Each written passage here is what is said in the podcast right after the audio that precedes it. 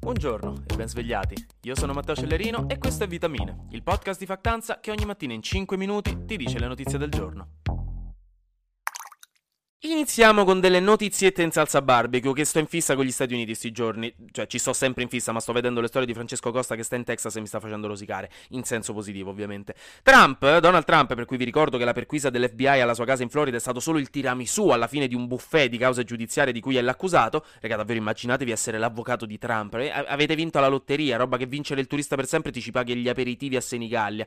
Comunque, quindi niente, a New York Trump è indagato in una causa civile per accuse di frode fiscale perché avrebbe mentito sul valore delle sue attività della Trump Organization per avere sgravi fiscali e ha deciso di non rispondere. Si è appellato al famoso quinto emendamento della Costituzione statunitense, che per chiarire questo stereotipo da film poliziesco anni 90 è quell'emendamento che dice che nessuno può essere obbligato ad accusare se stesso di un crimine. Quindi se qualcuno ti chiede hai fatto tu questo reato molto grave che potrebbe mandarti in galera, tu gli dici e Donald Trump lo ha usato. La cosa divertente è che però lui stesso nel 2016 aveva dichiarato che le persone innocenti non si appellano al quinto emendamento, dice è un po' una missione di colpa, un po' strano perché se sei innocente, quindi niente è ironico. Una cosa meno ironica invece è la notizia che in Nebraska una ragazza 17enne è finita sotto processo per aver abortito illegalmente, visto che in quello stato non si può abortire dopo la ventesima settimana di gravidanza, ma questo già prima che eliminassero Roe vs Wade.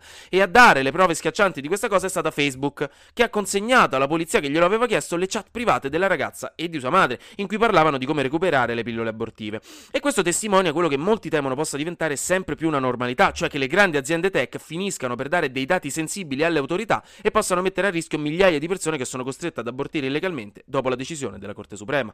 Vagamente inquietante. Papparapparappa, la politica!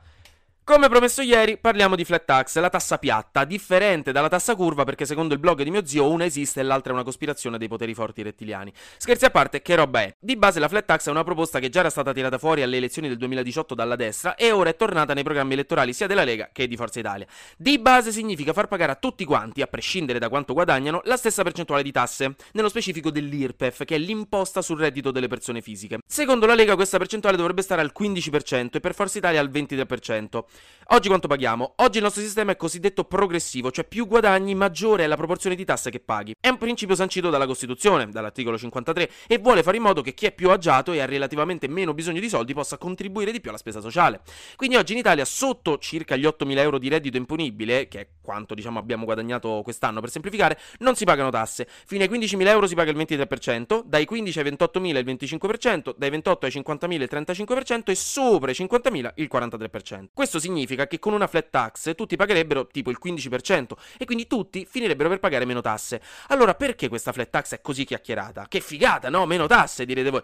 In realtà no, ci sono delle criticità e anche belle grosse. Allora, punto primo. In teoria la flat tax è incostituzionale perché la Costituzione vuole che la tassazione sia progressiva, quindi bisogna un attimo aggiungere dei dettagli tecnici, non si può lasciarla così. Poi nella pratica per chi guadagna di meno, il risparmio sulle tasse con la flat tax è molto più limitato rispetto a chi guadagna di più, perché magari si vede passare la percentuale di tasse da pagare dal 43% al 15%. 15%. Quindi è una proposta che andrebbe a favorire le classi già favorite e ricche, diciamo le elite economiche, e farebbe ben poco per l'italiano medio. Infine, non è che in generale le tasse vengono buttate negli inceneritori, servono a finanziare la spesa pubblica, tipo per le biblioteche pubbliche dove andate a far finta di studiare per la sessione, che regà sta arrivando a settembre, vi dovreste davvero sbrigare, diciamoci la verità.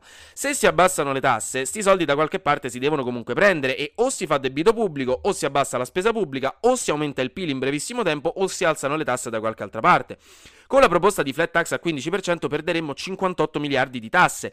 Dove li andremo a prendere? Questa è la domanda infatti a cui tutti i partiti che la propongono faticano sempre a rispondere, specialmente perché la motivazione elettorale per la flat tax è che diminuendo le tasse diminuirebbe l'evasione fiscale, questo è il grande motivo per farla, che eh, l'evasione fiscale lo sappiamo in Italia è un problemone. I problemi però sono due. Secondo alcuni studi i paesi che hanno la flat tax non hanno tassi di evasione minori. Numero due, in Italia si evadono ogni anno circa 38 miliardi di euro di tasse. Se la proposta della Lega diminuisce le tasse di 58 miliardi ma ne recupera, nel caso migliore possibile che non succederebbe mai, solo 38, ecco che il gioco non vale la candela, ma, ma non vale neanche l'accendino BIC da 1,20 euro per accendere, nel senso rischia di fare solamente dei danni.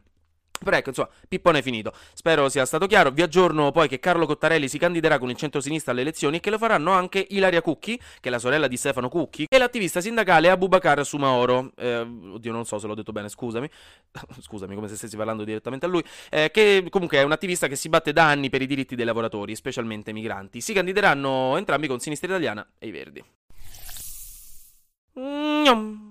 Flash News. Domino's Pizza ha chiuso tutti i suoi punti vendita in Italia. Domino's è una catena di pizzerie famosissima in America che ha aperto in Italia nel 2015, se non sbaglio, e ha accompagnato le mie sessioni d'esame e i sabati sera solitari per anni con le sue pizze con l'ananas, che regà ve lo giuro è buonissima, assaggiatela prima o poi, non abbiate pregiudizi, o anche la chicken barbecue. E niente, hanno chiuso perché la pandemia li ha messi troppo in difficoltà, specialmente sul lato delivery. Addio Domino's. La Cina ha finalmente finito le sue esercitazioni intorno a Taiwan, ma sta mantenendo ancora i pattugliamenti intorno all'isola per mantenere la pressione militare. Intanto Taiwan dice che quello che la Cina ha appena fatto sono le prove generali per un'invasione, quindi non sono molto sereni. Infine Disney sembra aver superato Netflix in quanto a numero di iscritti, 221 milioni contro 220 a luglio, e ha anche deciso di introdurre un abbonamento che costa di meno, 8 dollari, ma con la pubblicità. Aggiungo che la più grande catena di supermercati del mondo, la statunitense Walmart, ha deciso di aprire anche lei un servizio streaming per fare concorrenza ad Amazon.